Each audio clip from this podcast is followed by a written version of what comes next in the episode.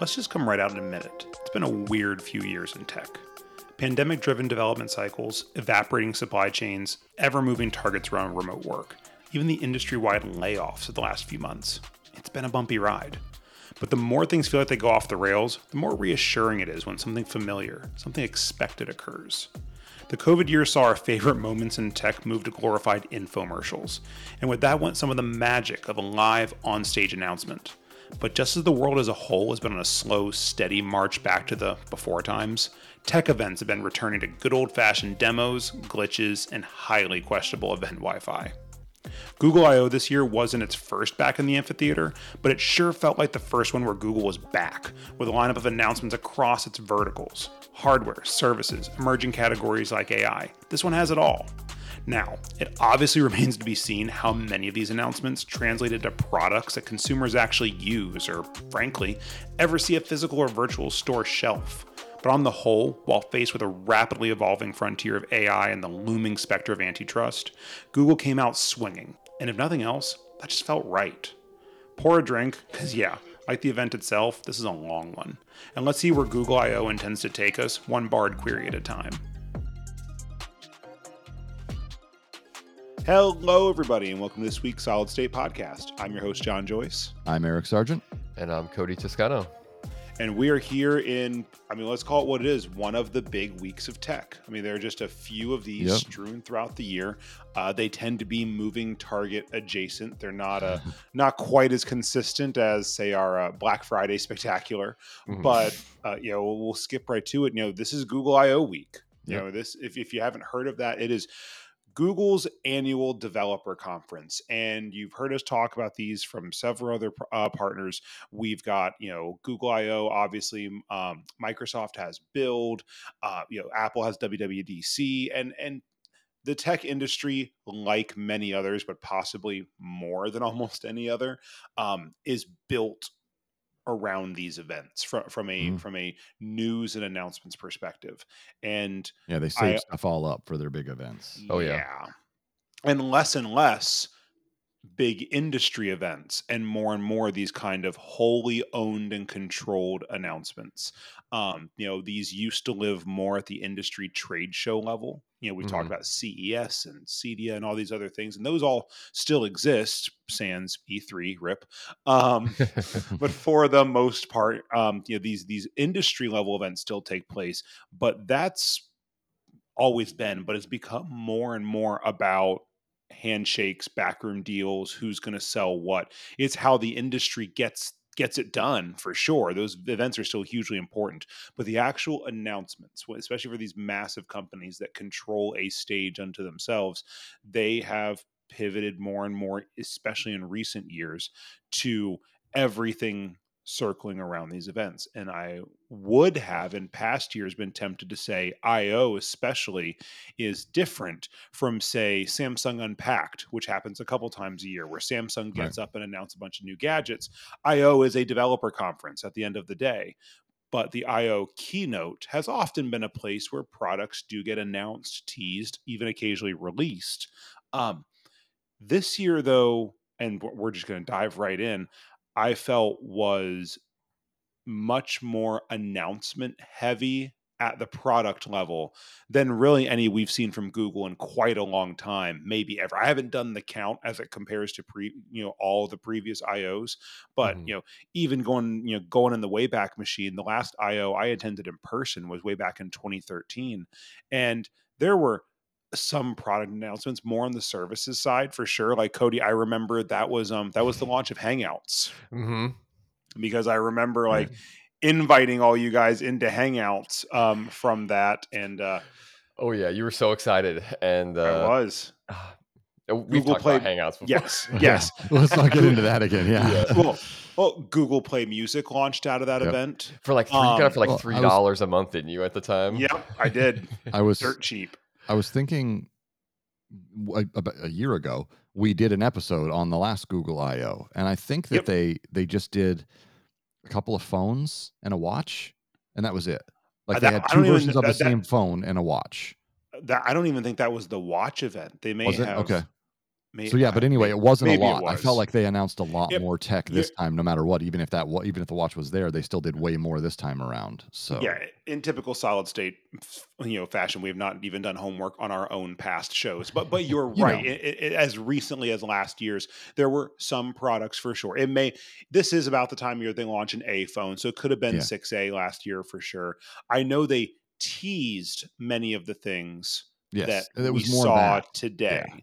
Um, and you're right. I think I think the watch did get it. We just didn't see the watch for months right. and months afterwards, like yeah. in our hands. I mean, yeah. So I think you're thinking right. It was announced there, but yeah, d- diving as we said right in, there was so much product in here that it felt much more like. I I hate to just immediately start drawing the comparisons, but it reminded me more of a legacy Apple WWDC and what right. I mean by legacy is back before the iPhone started getting its own event, we used to see not only the iOS version SkitterNet or iPhone OS at the time, but the hardware was you know yeah. tended to be you know latched to the hip of WWDC as well. Um, not so much anymore. We occasionally get some laptops and this that the other, but it's, it's, primarily about the operating systems and the versions. And IO has been the same for quite a long time. Um, but before we dive, I guess all the way into the products themselves, I do have a theory um, as I tend to. And I think we've seen a lot of the products hit the forefront here because, in all frankness, there's not a lot of exciting things to say about the platforms and services themselves. There's the AI bit, which we'll also get into in a second. But of course, Android, yeah. the AI. But Android, for example, like mm-hmm. when, and this is not directed at Android. I could say the same thing about iOS or you know when was the last time where they got up on stage and made a genuinely earth-shattering change to Android that wasn't here's a new way to do a wallpaper? Right. Yeah. Yeah, I it's mean, been a bit material or whatever. You know. right. Well, seriously, they've been talking about material. I mean, material has been the forefront, which is great. I mean, I do think mm-hmm. the current version of Android is the best looking version of Android. I mean, it's totally. really, I, I, really do enjoy it. I, following the event, I got my um, Pixel 7 Pro out and updated it, and I happen to have it on the Android 14 beta, so I got the latest version of that. like it, it is, is a it is a great looking operating system. It really, really is, and it actually remind I, I you know famously more often carry my Z Flip 4, and while Samsung's riff on Android has come a long way in recent years, um, using it using stock Android is still my favorite way to use Android. Yeah. It, it, mm-hmm. it, just is from, from a visual pers- perspective. Samsung has pulled off some party tricks I think are really fun and useful. But I just mean aesthetically speaking, I think bone stock Android is still the, the superior way to use yeah. it. There are elements of it that I will, you know, as a very much day to day iPhone user, there are I, almost have to call it cleanliness aspects, like just really sharp lines and design to stock Android incarnation that I I wish were back over on the iOS side of the side mm. of the fence more these days.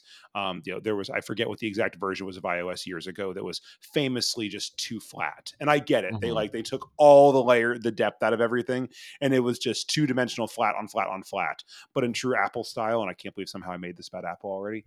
Um, they've they've they've kind of overcorrected the other direction where I think things have gotten too much depth. Not not to the level of like Greenfelt skeuomorphism, but still just like gone a little too far. Whereas yeah. I pick up that Pixel 7 Pro, I'm like, man, this is just clean. It's mm-hmm. just very, very clean. So odd tangent. Everyone here is very, very used to that at this point. Yeah. But That's what we do. Um, but yeah, so uh, there's not a whole lot. And from a services perspective, what services are they to are they going to announce? They've got video, they've got music, they've got TV, they've got. Dear God, AI. I hope they're not bringing. I hope they're not bringing Google Plus back. Like right. you know, like, yeah. no what, way. I, I, was amazed they made it a whole event without talking about a new messaging app. But yeah. then I realized they kind of did because I don't know if you guys saw the shameless dig at Apple about iMessage. I did. It was the closest I came to falling out of my chair because they're right. The, mm-hmm. the, the, uh, the, the, whole iMessage thing, I think iMessage is a wonderful experience. It, oh, it really, really is great. It works great that is not a compelling reason to not support a standard like RCS. If the Yeah. rest of the industry stands ready to support something, Apple, I'm sorry, stop it. Mhm. Make iMessage even better and let people use both. Because guess what? If you make iMessage better, people will just keep using iMessage. Yeah. Mhm. and, and that's the thing i mean it, i have a feeling that the standard can't be that much different than what they're already doing i mean of course, of course it's going to be a new code base but i feel like they could probably integrate it pretty easily without breaking the Sure. world they're smart people they can handle it they're just literally doing it because they don't want to they want to keep that green bubble mm. in there because They that can status still- symbol Right. Is a thing. But but but that's just it. And that's and I swear I'm going to stop here with this particular thread because it's it's almost an episode to itself. Um, because I also don't want to overly make it a social commentary, but it is that kind of we're going to sell our products solely on the point of we're going to shame people into using our blue bubbles. Like Right. it's the butt of infinite jokes both in our industry and beyond, and I'd laugh at most of them. But really, it's got to stop. It, that's not a that is not that is a great way to make semi trucks full of cash, and I realize that's why they're doing it. But from a responsible member of the technology industry perspective, which frankly guides and directs the majority of our society today, stop it. yeah it's Yeah, you It's think they not never make a, a, s- a separate app where like the iMessage just is an app on the Play Store? You know? Yeah, they could, but they all they just don't need to do that. You you can support. You can provide a great iMessage experience. You can even provide a superior iMessage experience, and still not shunt every message down to a 2001 standard of SMS text expression. Like it, Mhm. again, stop it. yeah There's just there, there's, There's no good to reason it. for it. Yeah. There are better ways to do it than the underlying tone of all this is forced division Mhm. you're either with us or you're against us and that is not in, in this one person's opinion not the message that i feel this industry should continue to build itself upon because that is the underlying tone of all of it Yeah. you are android or you're ios you are imessage or you're rcs you are red or you are blue you know what i mean like it- Mhm. Yep. stop it And I think they stopped doing this because Apple used to say in their keynotes like what percentage of people were still like on Android and stuff versus like iOS and like the fragmentation they would talk about Mhm. like between yeah all the different brands yeah. they used Oh. to be really about that yeah Well, and fragmentation is still a thing even within their own platform, and this can at least start to nudge us back towards the you know Android and Google services we came to talk about. I mean, fragmentation is still very much a thing, but I do think it's become more obfuscated yeah because it's no longer Google pushing out this version of Android and people clamoring to get it because it's so hidden behind layers of insert. Well, I was about to say insert manufacturer here. Really, these ways say it's, it's hidden behind so much Samsung Mhm. Yep. Oh, yeah. because no one in meaningful number is going out and buy the the A series phones and I generally don't have sales figures but I have to imagine the A series Pixel phones have to be the only ones that are selling in anything close to a meaningful number. right Mhm. I just don't see I, I realize you know we don't live in a big metropolitan area or anything else. But we still live in a large. I, I I'm a phone watcher. Like I like I like to watch and see what device people are holding. It's just one of Mhm. those things that I do. I'm not reading their screens, so don't email me, please. But I like to see the devices that people Yeah, are using. tech. And, Yeah. and it's an iPhone or it's a Samsung Android device, Yeah. and that's it. Um, I, I I can clock a Pixel six or seven Pro from across the football field, Mhm. Mhm. And it it is, hap- yeah. and it happens once a month yeah a- at, at best. Um, I see some more A phones, and so I say all that to say those are the ways that people are getting actual Android. There is no other way. There's no manufacturer that I know of that is shipping a known phone that's running stock Android. There's there's No. not. Yeah. Um, I mean, I could almost lull myself to death and say, you know, Surface Duo, which obviously wasn't Mhm. bone stock, but Microsoft's Rift was at least closer. Um, Mhm. but I'm not doing that conversation to myself today. Um, and and, Yeah, and then there's Samsung. taking notes on that yeah Yeah, and, and basically what Samsung does with with One UI, but the One UI is so far separated from stock Android. Mhm. And going back to fragmentation coding, the wait to get the latest version of Android after Samsung has a chance to One UIify it Mhm. um, makes these announcements very very watered down for everyone but the us's. You know Right. what I mean? Right. You go, oh, that's cool. Maybe one day I'll get it. Yeah. Right at or the never Android at all. Yeah, Yeah, there's a lot in of- Android world. There's a chance you'll never see it. You'll never So- see it. And that's, you know, there's a lot of service, uh, other things announced today that we're going to talk about here in just a minute. I promise that people will see and feel and experience much sooner. But the going back to the Android announcements, I, other than the guys at their campus in California and the handful of us that have Pixel phones, how many of those announcements are ever going to see the light of like that's the struggle that I really have is how many of them are ever going to make an impact to an average to an actual consumer because what phone are they going out to buy that's going to be running that operating system save maybe the first phone we're going to talk about today which is the Pixel 7a Right. Yeah, just not going to happen. I, I mean, we can we can get back on track with the event here. I wanted to start with the event itself real quick. before Absolutely. we dug into the stuff. So, um, I'll I'll start out with I I liked all the tech that they announced. I thought everything was very cool. hmm You know, the AI stuff was a bit whatever because everybody's just touting on it, and we'll get to that. But they have to work on tightening up their events because this was so obnoxiously long for what Mhm. they announced that you know like again we always go back to apple because they're the ones that have the majority of these events they have it down to a science especially since they the whole covid thing where they switched to like the virtual events where they pre-record everything Mm-hmm. and it's yeah it's essentially an infomercial. They're there they're presenting a tight you know picture of what we're looking at and then they're done they're out they're gone. And these they got up on stage for this io event and it they just droned on and on. I mean i i took my lunch at the start of the event so i was watching it during my lunch break and my entire lunch break they were talking about one subject. Like they never moved on from the subject. It was it was a full hour of blah blah blah blah blah about you know the ai and the different aspects of ai we didn't get to a single actual physical product announcement in that first hour Yeah. of the event and I, Jeez. I was my eyes were bleeding. I was like, "Come on, guys, you got to get to something." I mean, this is all interesting. It really is. But just so so anybody out there who hasn't watched it, who's interested, several of the big tech news sites do condensed versions of it. I know the Yep. Verge has one, and I saw one I think on um on uh like Tech Byte. Like there's a couple of other Engadget sites- has one and, yeah, Engadget has one. They do like a you know Yep. Google I/O in 16 minutes, X Google I/O in 15 minutes. minutes. Watch one of Yep. those. Do yourself a favor just- and watch one of those.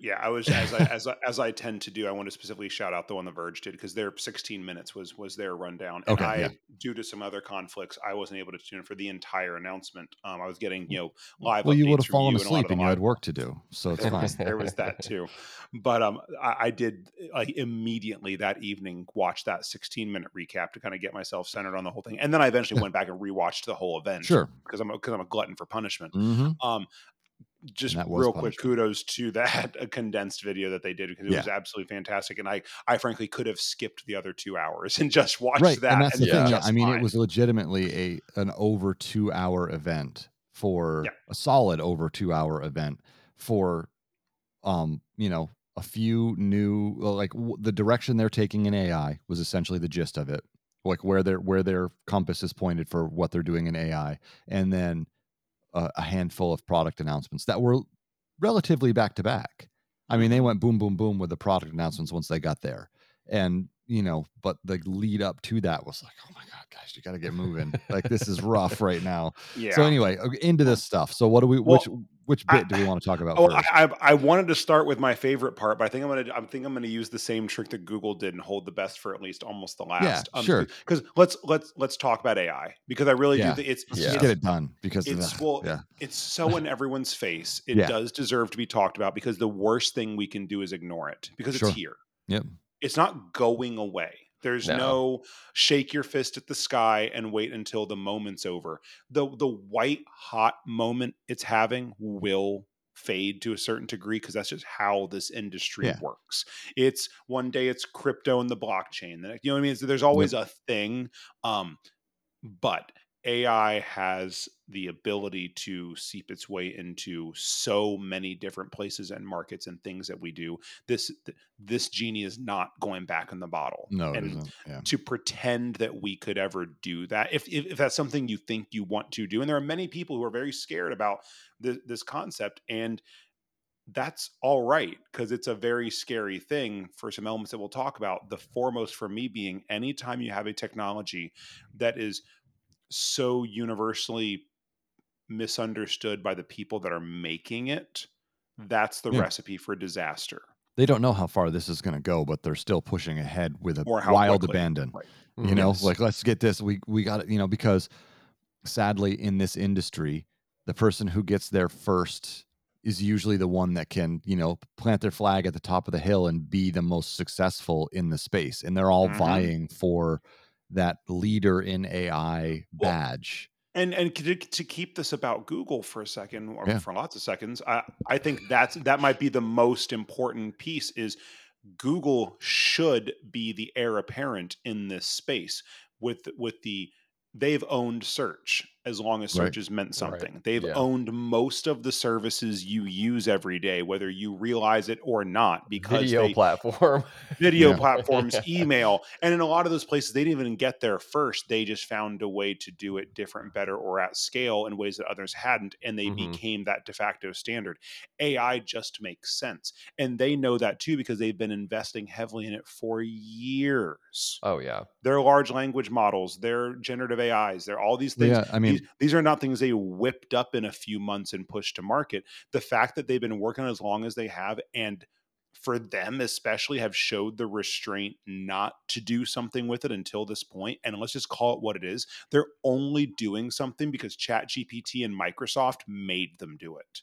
I guess for me, the big takeaway is these announcements either don't exist or certainly don't exist at the scale that they do Mhm. without that outside market pressure. And the irony is, for a second, that you could be forgiven for thinking, well, that aligns really well with something we talk about on the show all the time, which is competition driving the gonna say industry Well, I competition. Yeah. the thing I was Mhm. going to touch on was like one of the big names. You know, Google has their name for their their AI thing, which is Bard. Bard, right? Okay, so Bard, Bard, is yep. theirs, but the programmers at Google, the people inventing this tech that goes into Bard, they they created some of the tech that's behind like the infrastructure, the the core of the AI stuff called Transformer, and that's that's the T in Chat GPT. Right. Like they helped invent one of the underlying technologies that makes Chat GPT successful. So Google Mhm. already has its hand in the stuff you've heard of out there because their their people invented the, the stuff that went into it. So they're they Absolutely. are kind of leaders in the industry for sure. It's just they've they're trying to get their their Well, brand stamped on the- it more. So, Yeah. but that that that I think though is the biggest thing. You're right. They've been leaders in the space throughout because they're Google. Of Right. course they are. And the fact that they were in that position and chose as long as they did to not even try to bring it to market and only did when facing if let's call what is an, a potential existential threat from Microsoft and Chat GPT tells me even the boys in Mountain View were like, this is not ready. This is not the time. Mhm. They're Yeah. only up on that stage announcing these products, ripping the band aid off and making Bard available to anyone just Yeah. out of nowhere. Yeah. That is a direct response to what they perceive as the threat from Bing and Microsoft and Yep. ChatGPT. yep, for sure. Um, And they I- also partnered with Adobe. I saw to um, Yes. for like the AI pictures, and you could put it right into Adobe to edit it and everything. That's like that's Yep. pretty nice, actually. Oh no, the, the the applications are so wide and so in, potentially incredible. Yeah. I I don't want anyone to misconstrue as I'm finally becoming that old man tech person that just Yelling wants from the top of world the to stay right that wants the world to stay the same. That's not what this what what I'm begging for is responsibility. That's Yeah. that that that's what I want because at the end of the day, these these companies do continue to print money, and none of them are you know we can sit here and talk about market threat and pressures and macroeconomic challenges and blah blah blah blah blah. It's very very funny to me how we can be in a world where insert tech company here announces we're not giving any raises to our salaried employees this year while Oh, also about posting that. profits. Yeah. I heard about I- that.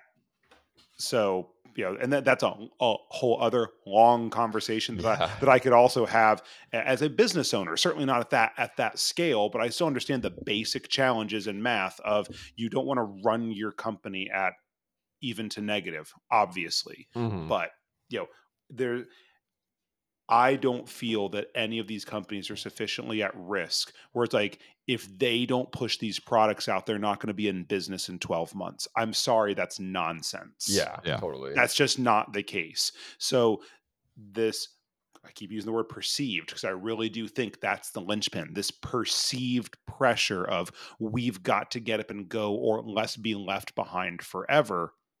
Um, I, I I'm fearful that that's going to be the thing that pushes us to make mistakes and push out products that aren't ready, and potentially with, with a with a with something like as broad as AI because it can mean so many different things in so many Mhm. different places. For it to find its way into products or services that it may not be ready for, or people aren't ready for how to use it or use it responsibly. I'm not talking about handing over nuclear weapons to AI. If we yeah. if we do that, we've already got bigger problems. I mean, Yeah. that's just, you know, that's obviously the news cycle going the whole other direction with things. But there are much more basic day to day things where it's like, did we? Did we need to just hand that insert operational widget here over to an Mhm. AI, or can the human just come in and push the button every day? Like there, Mhm. there are opportunities to slow down to speed up in a meaningful long term way. Um, so without going all the way down that rabbit hole, that's you know w- w- obviously we are going to be talking about AI a lot on this show Yeah. moving forward um, in more condensed packages. But I mean, Google, to Eric, to your point, spent an enormous amount of time Yeah. talking about it. They Yeah. obviously Well, fifty they didn't percent of their of Yeah. their IO was They're, like about integrating AI. into like everything. Like they didn't they didn't do that because they were bored. But again, Yeah. th- that's because Microsoft is out there. Think about it. In the one year, one year ago at IO 2022, Microsoft had publicly hardly if ever uttered the word AI when not talking about a character in Halo. Right. Mhm. I mean, let's call it what it is. And then within the last year, really close to the last six months, let's be kind and say it the last year, we've got ChatGPT, Microsoft's overnight partnership. It's open, seemingly. I realize these things, these things didn't literally happen overnight, but from the consumer Yeah, side of things, is how they Feels felt. like it. Yeah. Seeming suddenly there's Bing, and people are having crazy late night conversations with a Bing that we're not going to get into that rabbit hole either. Um, yeah. I think the biggest takeaway is people are actually using Bing. Using Bing, yeah. that, that- believe the fact that people are saying the word Bing and meaning it, Right. but I, I digress. Um, th- if there was a big takeaway, it's that people have now heard of the thing Bing and not and it not be the thing that they're trying to change on their defaults Yep, on their computer. exactly. Um, but then, I mean, what felt like minutes later in the grand scheme of things, suddenly Bing, based on ChatGPT, is now suddenly integrated into Office. Mhm. And like, if you think about, we're talking months these things transpired over, and it's a thing that was not being even remotely talked about by anyone other than Google a Mhm. mere year ago. And Google was only talking about it in the very, very, we're going to do a flowered up teaser video about something you may, maybe, possibly one day get to use in the future. And Yeah. now here we are. The most product level announcements came from everyone but Google and Mhm. Google suddenly feeling the need to race up from behind. That's a shocking chain of events in one in in really much less than, but at least a one year period. That's Yeah. crazy. Yeah, I mean, it, it does seem like everyone in the industry is treating AI as as this race to the finish, but nobody knows what the finish line is. They're just running. yeah, full get it in speed all the eyes applications that closed, you it. You know, I don't care what this takes. I don't care how much money we have to dump into this. We've got to be first, and they don't know what the finish line actually even I- is. It definitely makes So- me think about data consumption too, like, you know, where we're accepting, you know, those pages to use the app, but now we're just like literally feeding it. Rewrite my resume resume for me, you know, rewrite Yep. this email, Yep. right? Like we're putting so much info on top of it Yep. already scraping the Oh, internet. Well, so, so let- let's talk about Bard for a second because I think that Mhm. just might be the, to try and rein it in just a little bit. Because uh, real quick, Google did you know announce make several announcements about you know Google search itself because search is the golden goose. You know what I mean? Like uh, Mhm. Yes. That's where they make their money. Google needs to be talking about search because frankly, Google search has just continued to get worse and worse and worse Yeah. as people have learned to game and overcome the system. Yep. And there, Eric and I make this joke all the time that you know we're not professional, you know, technology people. We're professional Googlers. When people Yeah. bring us a problem, we know how to search and find the answer that the average human is going to click on 87 ads and or ransomware links before they find the actual answer. We just know what to look for to go find the right answer Mhm. like that, that's all we are anymore. I'm obviously kidding, but it, it sure feels that way. And that that Yeah. feeling only comes from the fact that Google search remains the best search product on the web. That doesn't mean it's not awful at Mhm. times, genuinely, genuinely awful. Um, but is also how they make search feeds advertising, advertising feeds dollars, dollars makes Google rich. That is how that works. Mhm. Yeah, Um, like you do a Google search and it's got the map because they have maps, and then Uh-huh. it has you know, so it integrates all of their things into right at the top there. You know. So the, obviously, the most going back to existential threats, if if these AI search bots or chat bots like Bing or even Bard, if they start to take people's attention away from search, if the gross number of searches goes down, Google loses money. That is a direct equation. There is a direct tie in between people doing searches and Google making money. So if people start, you know, rather than, you know, what's a, you know, it, rather than Googling great spaghetti recipes, people ask the AI, what's the best, what, what's a good recipe for spaghetti? Guess what? As it is today, those what used to be searches now AI questions the, the business model is not nearly as fleshed out for how does Google get paid for that for that query, be it on Mhm. Bard itself or heaven forbid if they go over to because that's very much Microsoft's play. They look at every fraction of a percent of search they can take from Google Mhm. translates into millions, if not billions of dollars, because Yeah. that's how big that search business is. So Google's left with we have to build this thing. We've got to get generative AI in these places, but just to shunt it over into a chatbot called Bard. Don't get me wrong, the ads they are a coming. You know, Bing Mhm. is already Oh, well on its way to figuring out. Google, I'm sure, has very smart people working on it. The ways to monetize those chatbots are coming, but as it is right now, even internally, everything that takes place in a chatbot that doesn't take place in Google search is costing them cash. Mm-hmm. So, one of the announcements they made is these AI powered snapshots, which is you do your quote unquote traditional Google search, and they're going to layer an AI response right on top of it. So, it's Google search, your AI based results, and then you scroll past that into your more traditional, you know, sea of links and pages, and let's call it what it is ads. Mhm. So, um, I think it's very interesting their attempt to m- mash the old and the new.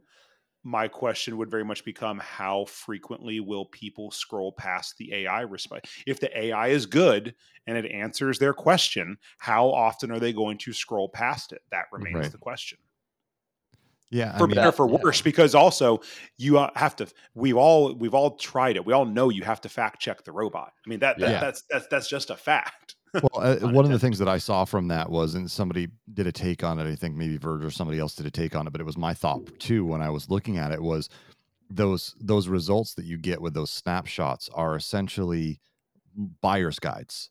Like they Right. do, like they do, like if you're, especially if you're doing a shopping thing, like you know, what, yes. what's what's a good bike for me to purchase you know within to take me x number of miles i think was like the search example they did on the thing.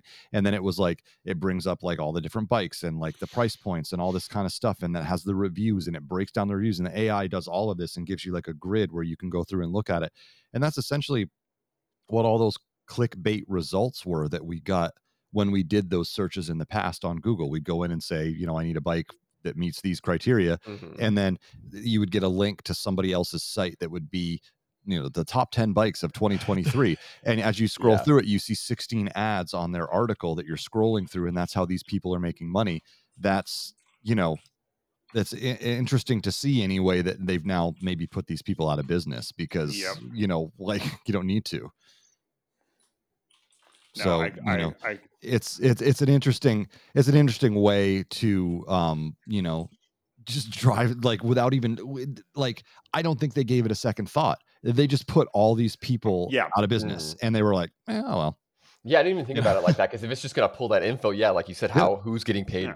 You know, That- if it's they're- that page actually Google's- loading and getting an ad, or you know, yeah, Google is giving you these results, which Mhm. means Google's results are going to be at the top, which means they're going to be the ones getting the advertising dollars and the clicked links, you know, affiliate links and and the everything to these sites links yep and all that kind of stuff. So suddenly Google's doubling down on the money they're making. They're not just getting money from the guy who whose article got to the top with their list of top 10 bikes google made their own list of top 10 bikes and then they get the referral link and you know that kind of stuff so it's well, and uh, at this particular stage of the AI, though, the question remains: so where did the data come from? that- Right, that the AI used Is it The- the- credible? The, Yeah. the, A- the AI didn't ride the bike. nope Mhm. So if the guy going out there and riding the bikes and saying these are the best bikes is no longer there making it's a very much chicken the egg question because if the guy is no longer out there writing the articles about which bike because he got squashed by the AI, so therefore there's no one posting the content.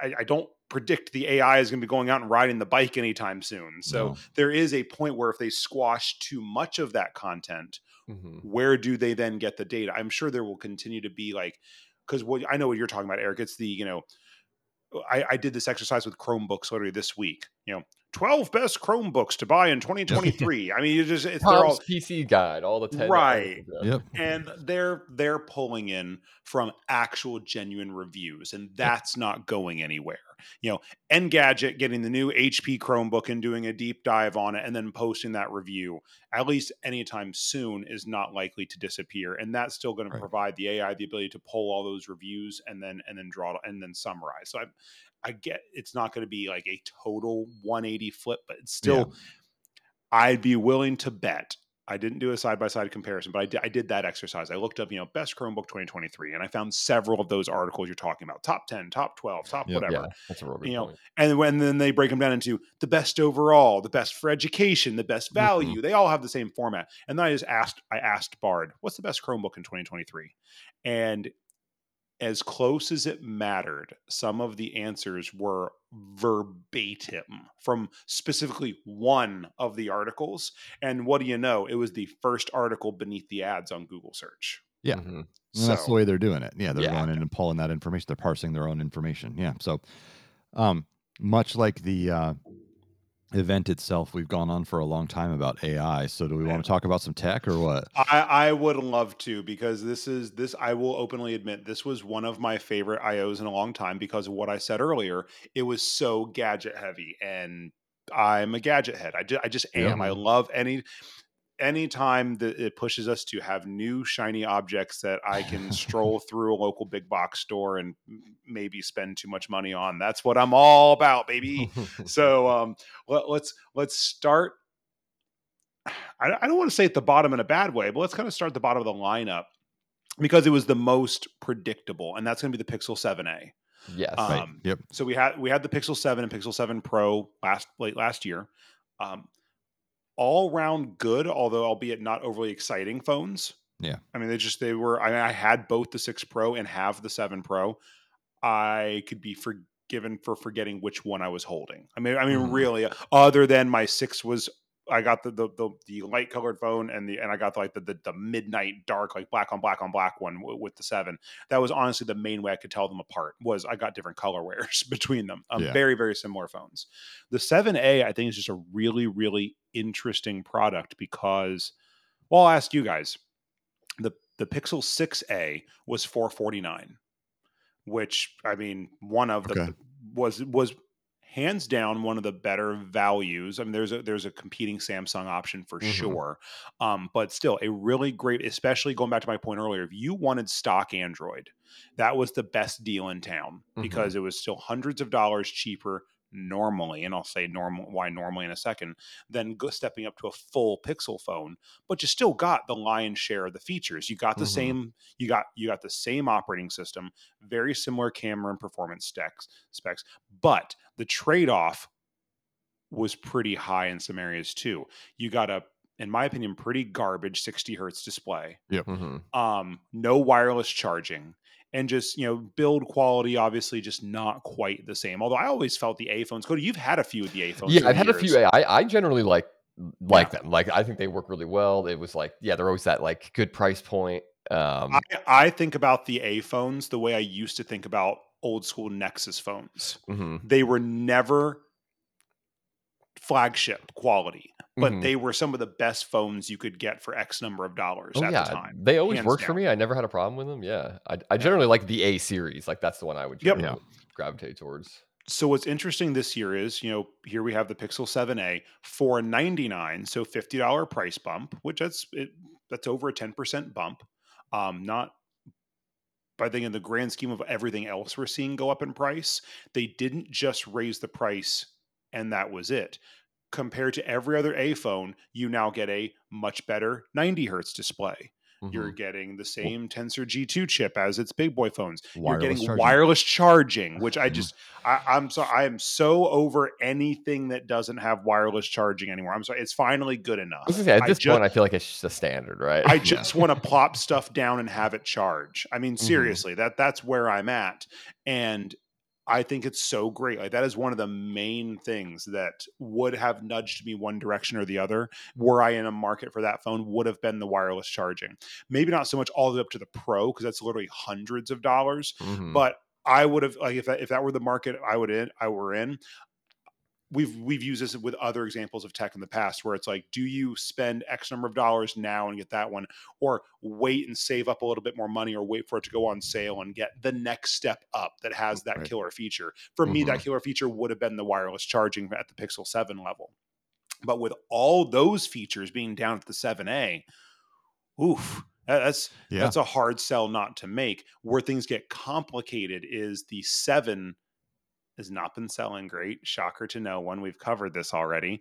And it's already just been massively discounted several times since it came out. So that's the only hard part for me is at any given like right here during release week shocker to no one there there i couldn't find any seven sales particularly going on right now other than like your normal carrier deals where you have to sign up for like years of service please yeah. don't sign up for years of service and get a and get a mid and, and get a mid to low range phone like that's just don't mm-hmm. don't do that i've always campaigned yeah. for get the phone you can afford to buy first and foremost and if you're going to sign a carrier deal at least get a flagship out of it that you're going to be able to use and enjoy throughout the entirety of that contract so mm-hmm. don't sign up for a carrier deal to get a, a, mid to low range phone. Save up and just buy the stinking thing.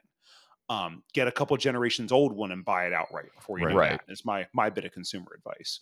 Um, but back to the 7A, it overall it's a pretty compelling device. The screen's a little bit smaller. I mean, I mean fractions of an inch smaller. Yeah. About the same footprint because the bezels are a little bit thicker, but not like I've heard several people comment about the bezels they don't bother. I'm normally pretty bezel sensitive, and they really don't bother mm-hmm. me. They're they're bigger than the seven. I, I yeah, I it. definitely noticed it right away. It is not edge to mm-hmm. edge. Like I, we'll, we'll just get that out of the way. It's almost edge to edge in the way that Apple likes to say things are edge to edge, and they're just not. but that's one of my the funniest things to me when Apple will talk about anything being edge to edge, and it's right. just, and, it, and it's just patently not when you can see the stinking bezel. mm-hmm. That's how I feel about this display. But it's not enough that it.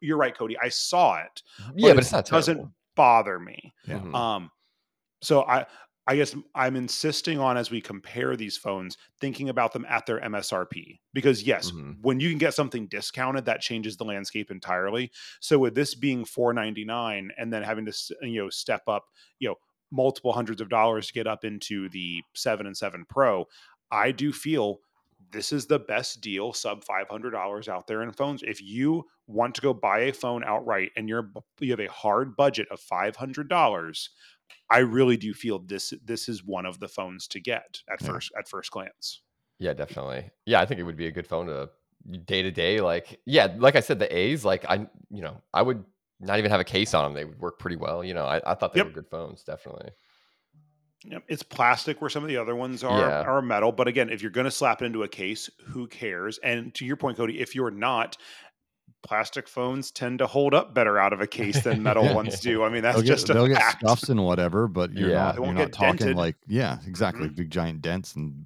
broken glass on the back because it's a giant two two giant sheets of glass instead of just one.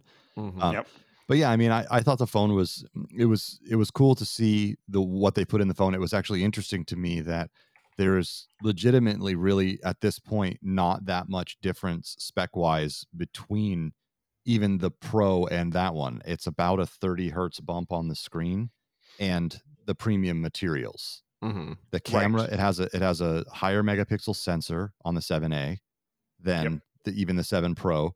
Um, I didn't see what the size of the chip was in the Seven Pro, um, like the the sense the sensor itself. I know. say, so I do I do know that the camera system is technically superior on the 7 Pro end. It's not you're right. The mega Yeah. as we've talked about endlessly in the show, Yes. the megapixels are higher on this one, but the actual size of the Of the- sensor of the is, sensor is larger on the Pro. on- and I figured it would be, but it's still, you know, you're getting more information in your pictures and everything, which is important to a lot of people. And especially for computational photography because you're giving more data to the Exactly. chip to do with. and So, then you've got the tensor chip in there, same exact chip is in there, same speed RAM. I was very surprised that they put yeah, DDR5 RAM in the 7A. and, and I'm um, pretty sure a bump to eight gigs from It six. is. It is. Which, it's 8 gigs and then but and then the, not the casting stones, that's very meaningful in Android. Like we don't really Yes. talk about Yeah. RAM a ton in iOS, and for a future episode, maybe we should start doing that more. But again, that's not for today. But in Android, that RAM number is meaningful because Android just uses memory differently. So Mhm. having that extra two gigs, especially in a mid-range phone, is going to make a difference in user experience. Especially if you're looking at this as I want to spend five hundred dollars and have this phone for two plus years. Yeah. And that's and that's the only downside that I see to the phone at all is and and I know that they do this for simplification because this this is how they keep the prices low because they don't have a bunch of different SKUs. They Mhm. they only have 128 gigabyte storage in the phone. That's it. They, you don't Right. you can't choose to go up to 256 or 512 or anything No. else and pay. and there's no. S, and I don't believe there's SD card support or anything like that. I saw. No. and I, I'll be, I'll be honest. I I support that decision because Yeah.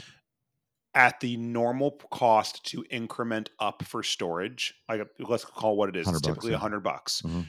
Now you've got your your your aggressively low to mid range phone knocking on the price of your actual mid range to flagship phones. Yep. I think it's actually better for the consumer in this situation to just draw the hard line and say we're because also I'm sure that's ha- that's part of how Google is keeping that phone at 499 is Yeah, they're exactly, not yeah. iterating a bunch of SKUs. It's Mhm. we've got one SKU, we're gonna make a bunch of them. If this is what you want, come get it. If you want more, we've got these other two phones over here in SKUs galore. Yeah. They cost more.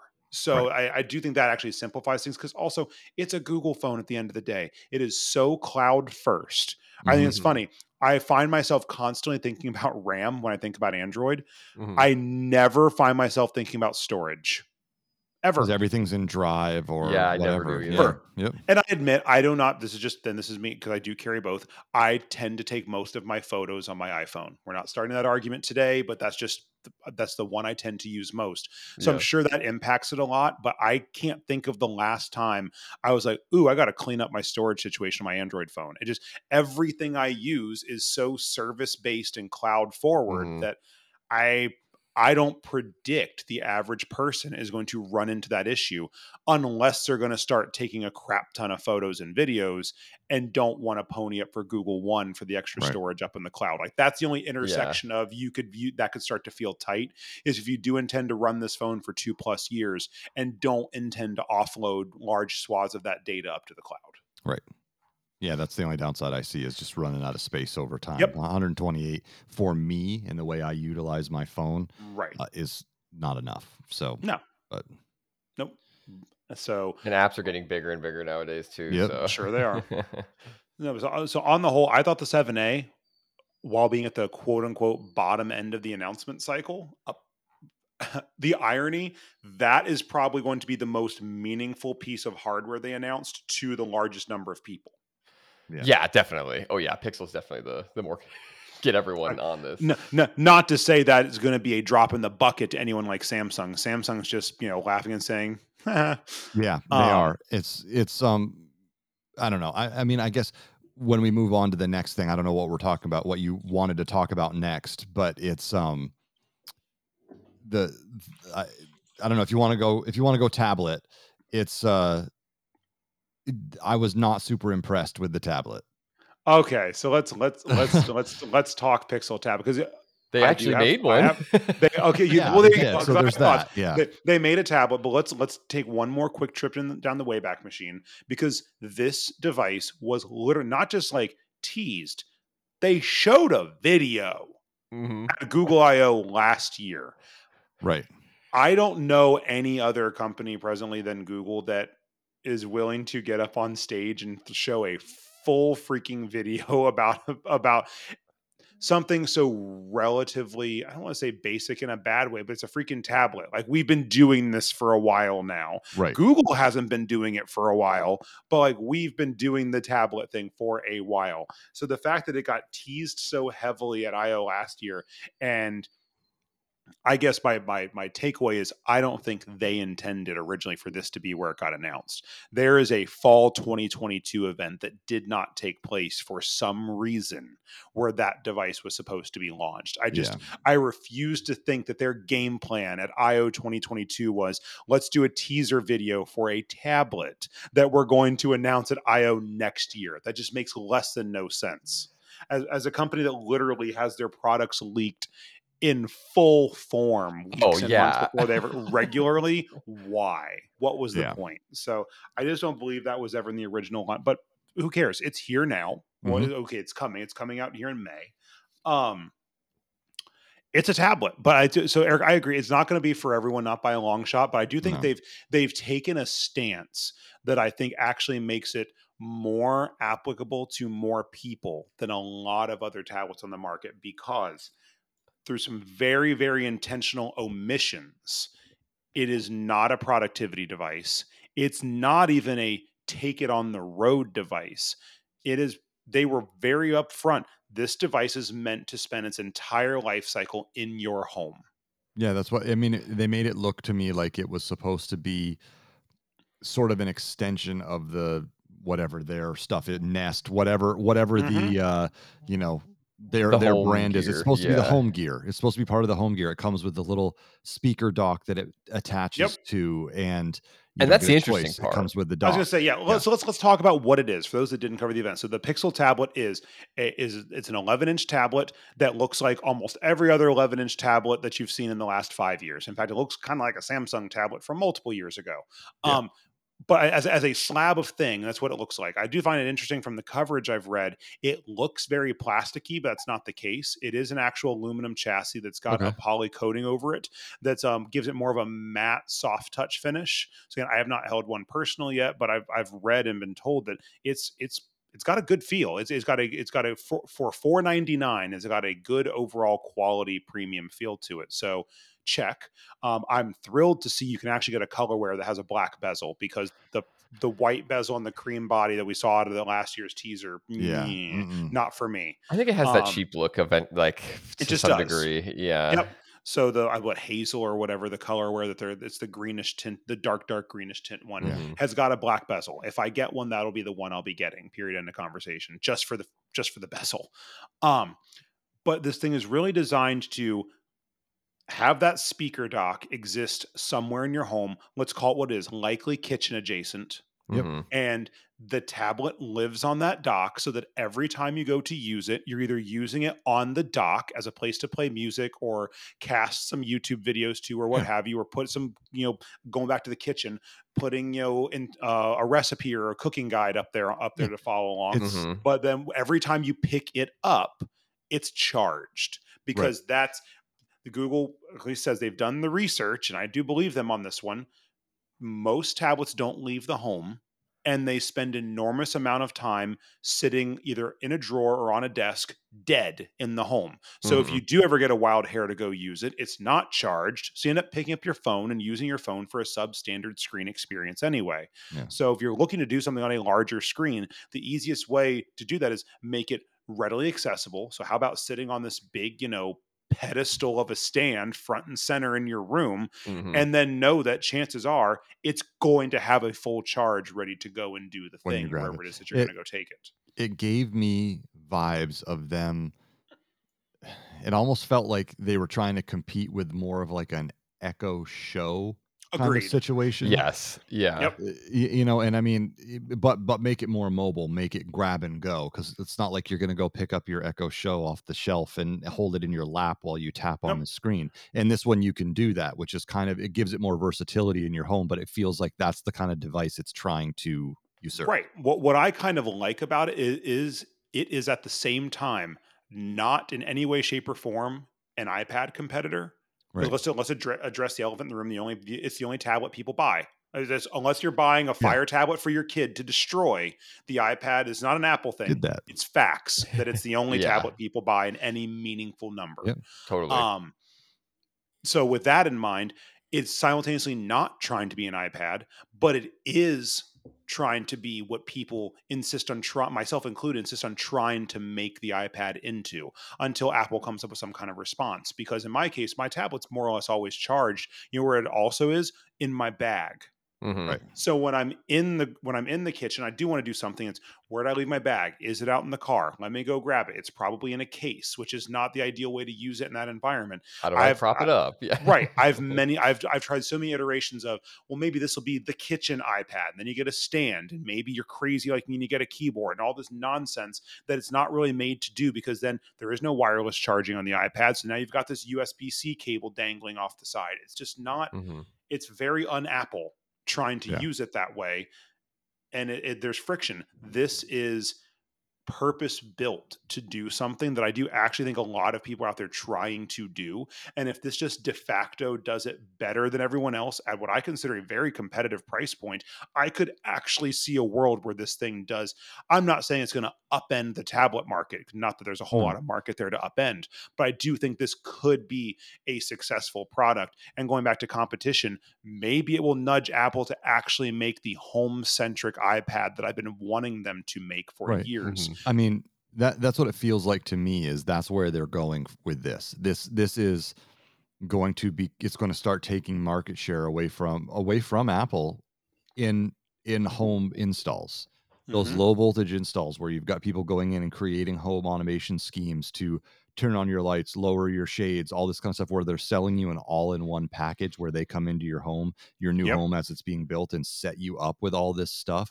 That device now instead of having an iPad, we we we've known partners like this in the past where they have an iPad mounted on the wall in Yep. on the room wall. Oh yeah. Yep. and and, Oh, and you know it's plugged in behind the wall the power or whatever so they can go in the room and they touch the app that's up there and control the room And it's tied to their Lutron system or Exactly. whatever have you. And- yep. and now and now they've got one where they can you know come in at a lower price point and say you don't need one in every room you only need one put this in a central location you can now grab it walk around your house and control your whole house from the one and then just set it Yep. back on its central stand when you're done i think i think we'll see it take over some of the space in Yes. that market and again that's a very niche market but they'll It they'll is. start gaining some space in that in that place I And think. what's cool is that it has Chromecast built into it, so like Yes. you can Yeah. cast to it. Um, yeah, John, to your point, I think where I see this is like on your island in your kitchen, right? Where you're like That, you're I'm, I'm that's calling it. That's where mine is going to be. you're gonna have the recipes, yada yada. You finish your food, you sit down,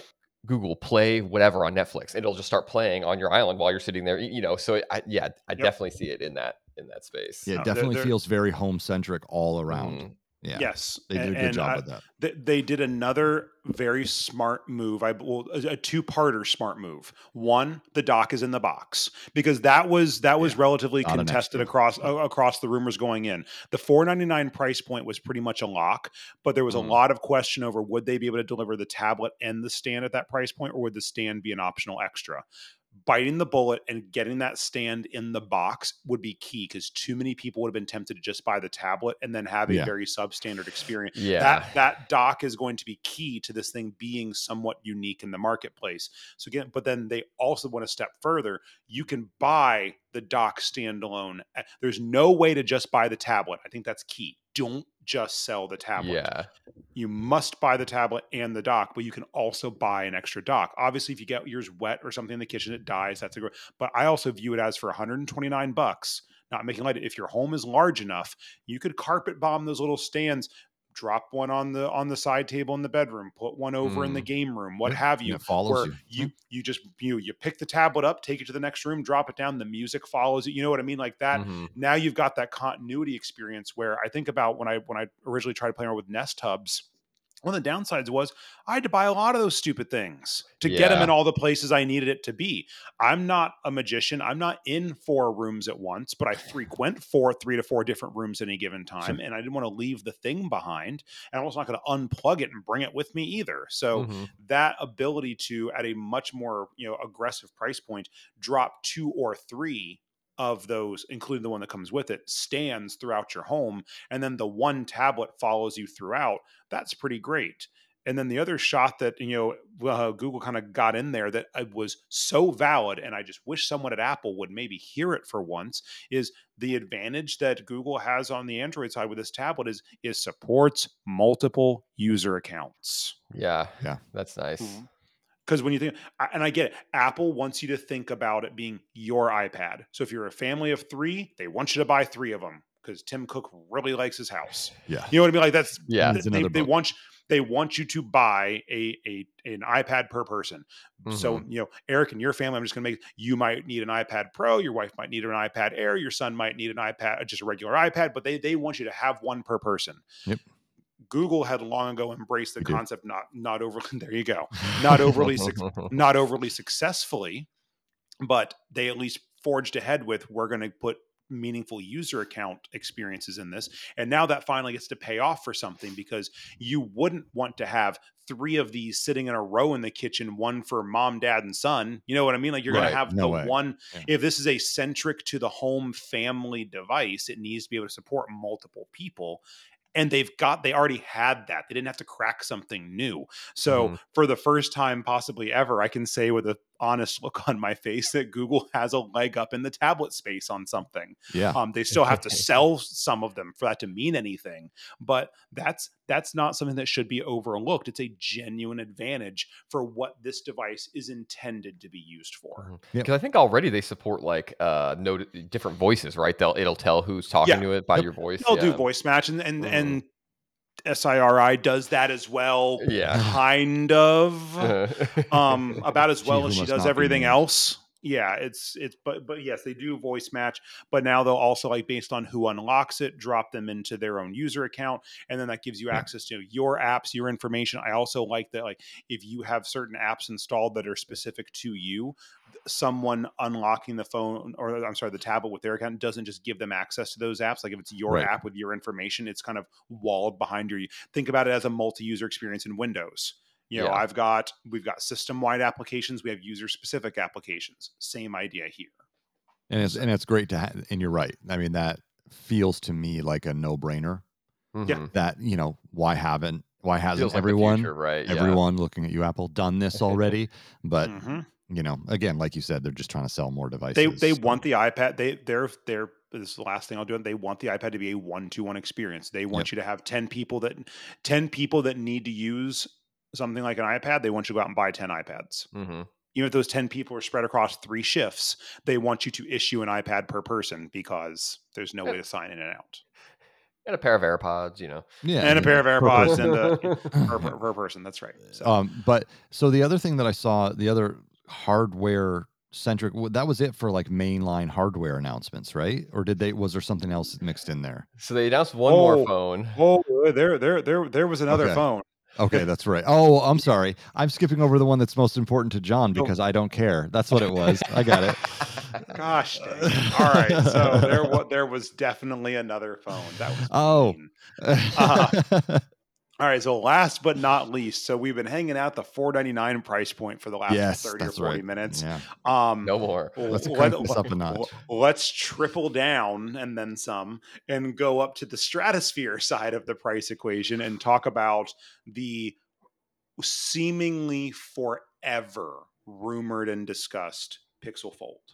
Um, this and is they have been going on about this one for a while Years. haven't they yeah years.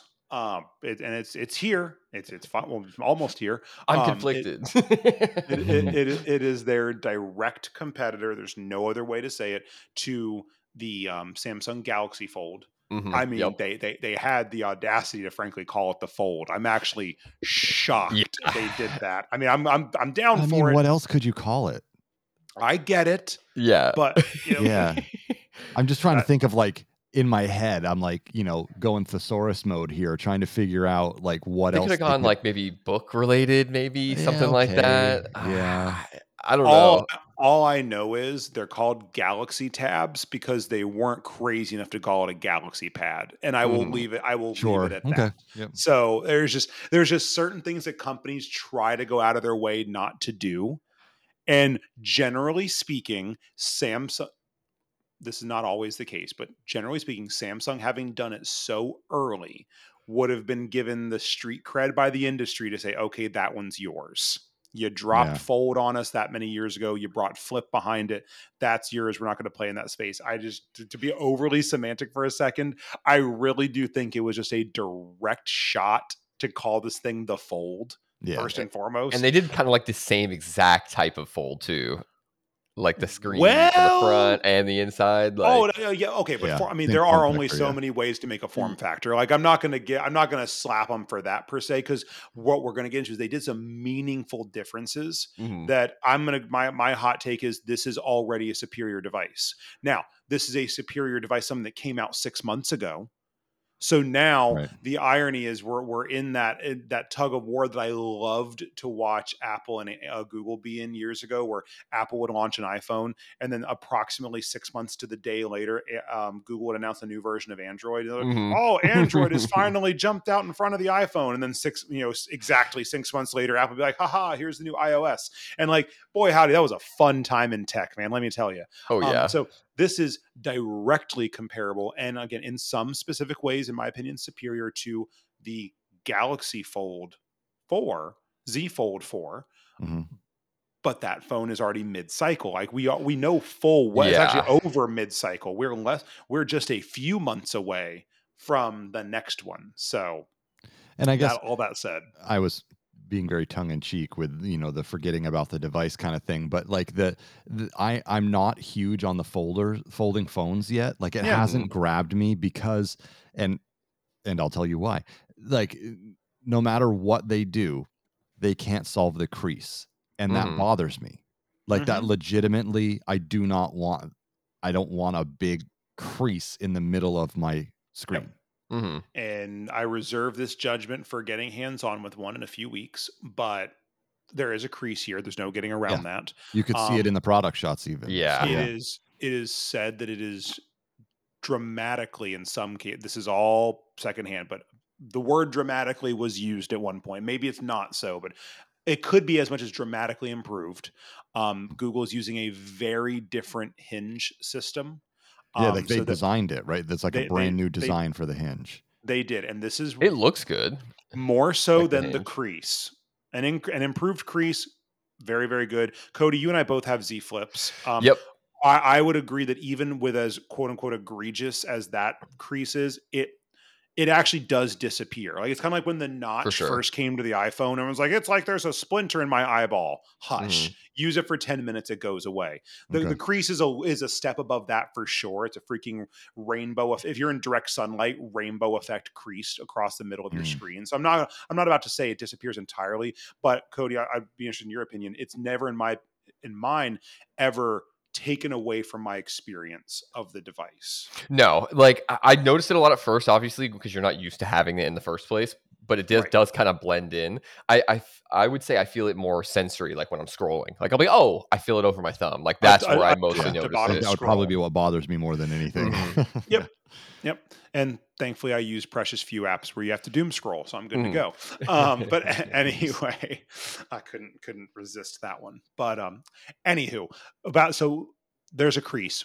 Allegedly, there's a lesser crease. Maybe there's a far lesser crease. But there's a to your point, Eric. There is a crease. There, material mm-hmm. science is not solved for that yet, We're not there unless yet. you want a device more like the Surface Duo, which in a key way does not bother folding the screen. It is two discrete screens. With Yeah. a, That's li- how but then they you've got a line down the middle. Exactly. Mm-hmm. Right. So which one do you really want? But to me, far more important than anything to do with the crease is this new hinge structure allows the device to fold as much as it matters completely flat. Mhm. Being there, there is no discernible gap between the two Right. displays. So like with the the one that you guys are talking about that you have, there's an air gap between the you can screens toward- see daylight through the thing. if you have a yeah. small enough hand, you could darn near stick a pinky in the far end of it. Like it is a, it is a, and it's uh, Cody. I think you would agree. On the flip, it's less of a big deal because it's a vertically orient or horizontal, I guess you would say, oriented fold. Hmm But the tablet one, the way you fold it, so when you're holding the device using the exterior display,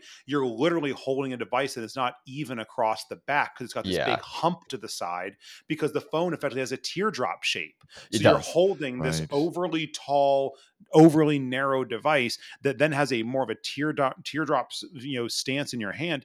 It- it is an awkward device to hold and try to use when closed. I have relatively big hands. I find it more or less unusable one-handed. hmm Wow. Okay. And that's that's a big deal.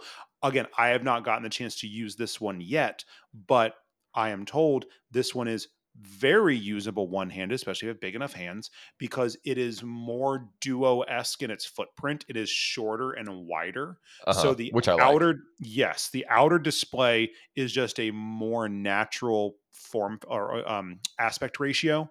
Um, the display on the Galaxy Fold is very narrow, very tall, so you can get tons of information top to bottom. Mhm. It's so freaking narrow. Nothing's formatted quite right.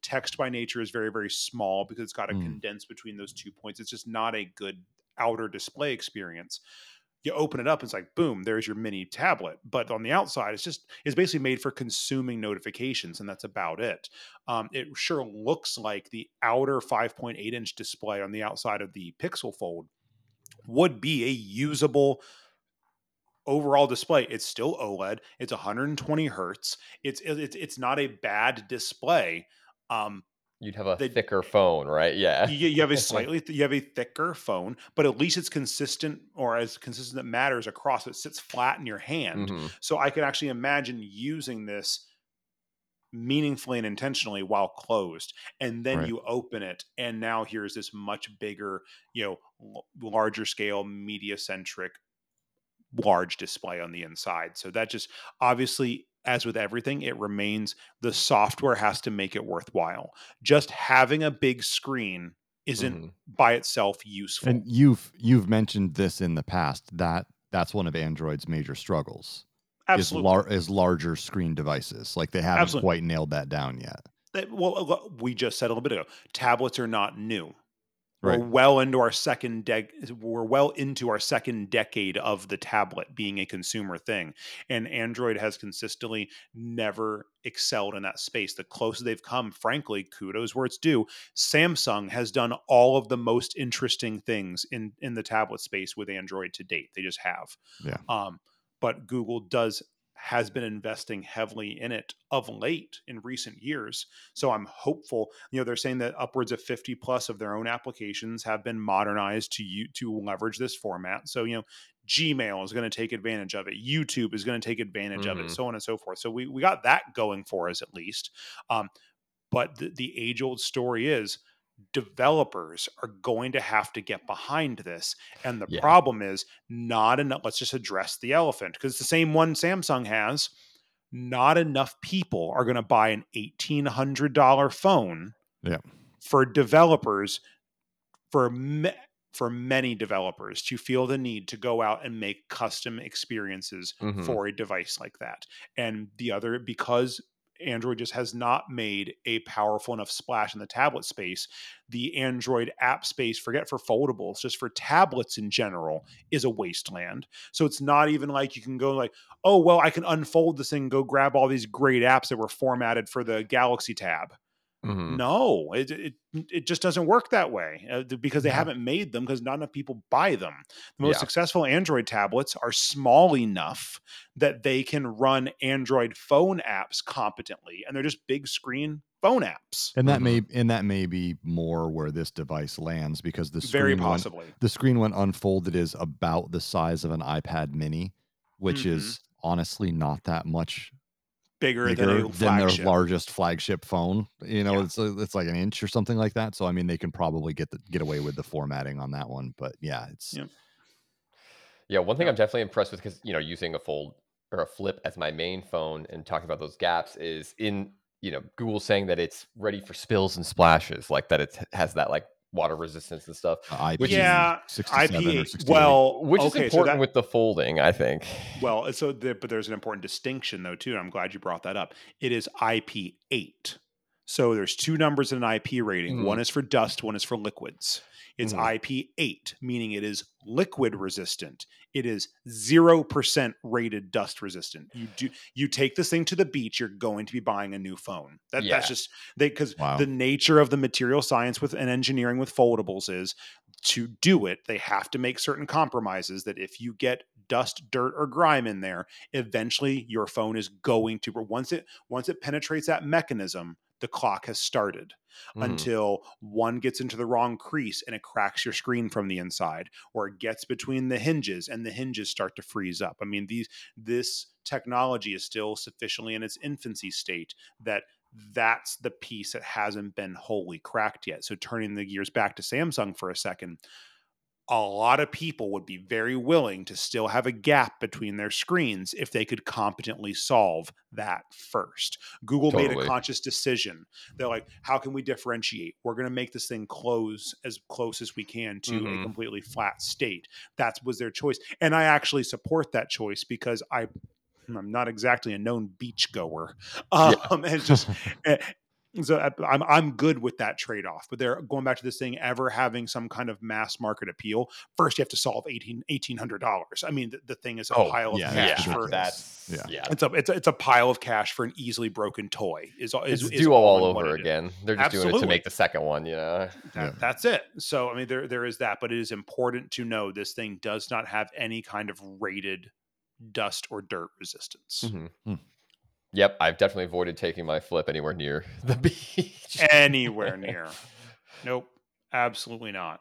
So, I mean, I wish there was more to say about the fold right now. But that's only because that's all there is to know from the page, the pictures, and the reviews. Like, we're going to Mhm. have to get hands on with it. And most importantly, us and others are going to have to get hands on with it for weeks and months because Yeah. the questions around this space aren't what can the thing do? We already have a pretty good idea what the thing can do because you close it it's a phone. We feel pretty good about phones. You Mhm. open it, it's a small tablet. We've had plenty of small tablets. That's not the point. The fact that it's capable of transition between both and how does it navigate that over any period of use Right. and does it pick up any kind of third party support?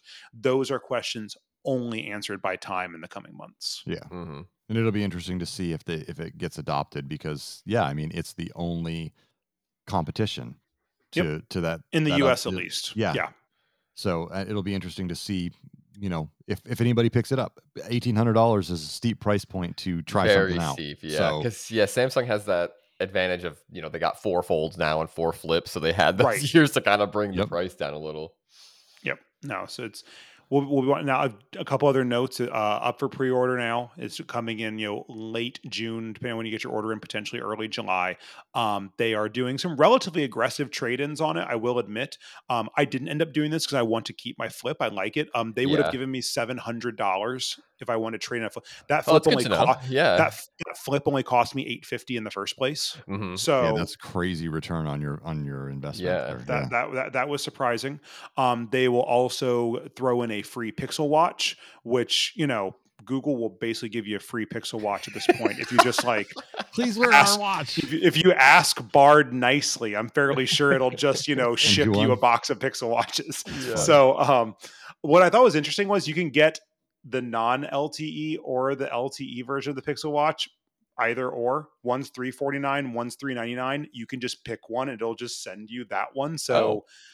FYI, I, I didn't take the time to do the research. Was like, hey, is there like like maybe the battery life really sucks in the LTE one, or maybe there's a reason why you would want to get the cheaper Right. One. But just FYI, you technically get fifty dollars more value in that in that bonus if you just check the box for for LTE. lte interesting Might as well. That was interesting. Um, and, the other they thing, did to- they did i'm sorry on the Yeah. on the watch because we talked about the watch they did they did There was a talk wa- about there's Wear OS 4 is coming later Yeah, this I year was- too. I so was just going to bookend with that. So Yeah. Wear OS 4 coming later this year. Um, this is the first major update since, you know, to go a little bit in the Wayback Machine, Wear OS 3 was kind of that moment where Google acknowledged and accepted that Samsung was eating their lunch on their own platform. So they Mhm. partnered together to, because um, Samsung had gone wholly the Tizen route on their Right. wearables. And Wear OS 3 was like, hey guys, let's work together, not apart. Let's make something that you can run on your watches. We we can run on our watches and others can do the same and try and grow out this ecosystem and again try and do some kind of meaningful battle against the apple watch because much like the ipad this is unemotional the apple watch is the one people buy yeah when you look at wrists that's the one you know oh yeah see. it's yeah. everywhere yeah. so um wear os 4 is going to be the next you know or should i say the first major update to it since that alliance for lack of a better way to put it um there's things, there's stuff, the home integrations, you know, overall quality of life increases. Yeah. I, I, would say the story of this update, though, is not one. The reason we're not spending a ton of time on it now is the reason it's coming later this year is it's going to come alongside a Pixel Watch 2. That that's right. my take. Mm-hmm. I haven't read that rumor. I don't that's know. Why they're that, giving them away. That that's why they're giving them away because they got to clear the they got to clear the docks. Um, this this update will come to the existing Pixel Watch, so you have that going. You know, going. They're not just dropping support, but I do believe this will arrive alongside its next generation piece of hardware as well later yep. in the year. That that's my call um, uh, on on Wear OS four. Yeah, I mean, um, all told, it was a fun event. I mean, like they did know, a ton with, with yeah. the, all the stuff they did. It it was twice as long as it should have been. But I enjoyed everything that they announced. I enjoyed all the AI stuff they talked about. The stuff that they're yep. doing with images, very cool. The stuff yeah. that they did with search, very cool. It was all really interesting stuff that I want to see and I want to try and I want to play with. But God, like, trim it down, guys. I will say, exciting for the consumer. I, I, I, will say when I going back to when I did I/O in 13, um, I think that was the first. I so they used to do multiple keynotes because I/O is right. a multiple day event, and they would do a keynote per day. And I think 13 was the first time where they rolled, but they were all one hour. Uh, I think 13 was the first time where they rolled it up into like one major keynote. It might have been Sundar's first as CEO. That part I don't. I mean, Sundar was there. I don't remember if he was CEO yet, but mm-hmm it was the first time they rolled it up into one mega keynote. Eric, that thing was north of three hours. My God. I remember sitting in that like auditorium for over three hours while they announced stuff. That's but anyway, it's, it's, it's, they to your point, they've never been tight on yeah. uh, on. I think they started to feel a little bit more that way when they did the more tight like COVID era ones yeah. because they had to. But now they're they're back in the amphitheater. Yeah, they're they're full, they're they're they're full production in. cycle on these things. They're they're get they're feeling their Google. So um there, there were several other announcements that we won't spend a lot of time on today. Um, Google Home is getting a, a, a, much needed, mind you, um, you know, just overall UI and performance update. Mm-hmm. Um, I, I'm actually for the first time, I'm starting to finally feel some excitement around like what matter and whatnot could mean in the smart home because it clicked for me like I I've said it many times. I'm not anytime soon ripping out my current smart home footprint. Right. I started on Alexa. I then shoot, I did it. Anyway, um I went through I went through Google Home and now I'm on HomeKit.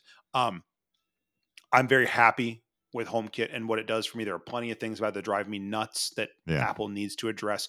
But you know, I'm excited what Matter could mean is like, oh, if I pick up one of these Pixel tablets, I could still have a maybe not end to end. I am full well aware they're not going to interact with my HomePods anytime soon. Mm-hmm. But like all my other stuff, a world where they could still meaningfully meaningfully control lights, locks, thermostat, things like that, where I could play around in the Google Home experience and not be ripping out my smart home every time I want to do something like that. Right. Just as a going back to being a gadget head, that sounds fun. Yeah. Like yep. the whole point is to be able to. Da- it actually goes full circle to the iMessage RCS conversation. I'm okay knowing that my best experience is going to be with HomeKit because that's where I chose to invest. Mm-hmm. But that shouldn't preclude me from having an experience with Google Home or with the Echo platform, right? Like the, the point should be, you know, you can still pick a lane and know that's going to be your your your top tier experience because that's the brand you aligned with. But going back to walled gardens and lock in, that shouldn't preclude me from having any experience with every other platform unless I want to have three sets of smart bulbs, three like what am I do? Get three thermostats? Absolutely right. not. Like that, a that's not possible. But you know what I mean. Like yeah. these experiences should be more lateral than that, and that's what I'm hopeful that more of these standards are going to bring. Um, because again, the average consumer isn't going to care. Where it, right. where, where it's meaningful for the consumer is they walk into Best Buy, they buy the light bulb, and it just works. And now we're coming full circle to our smart home episode a few weeks ago.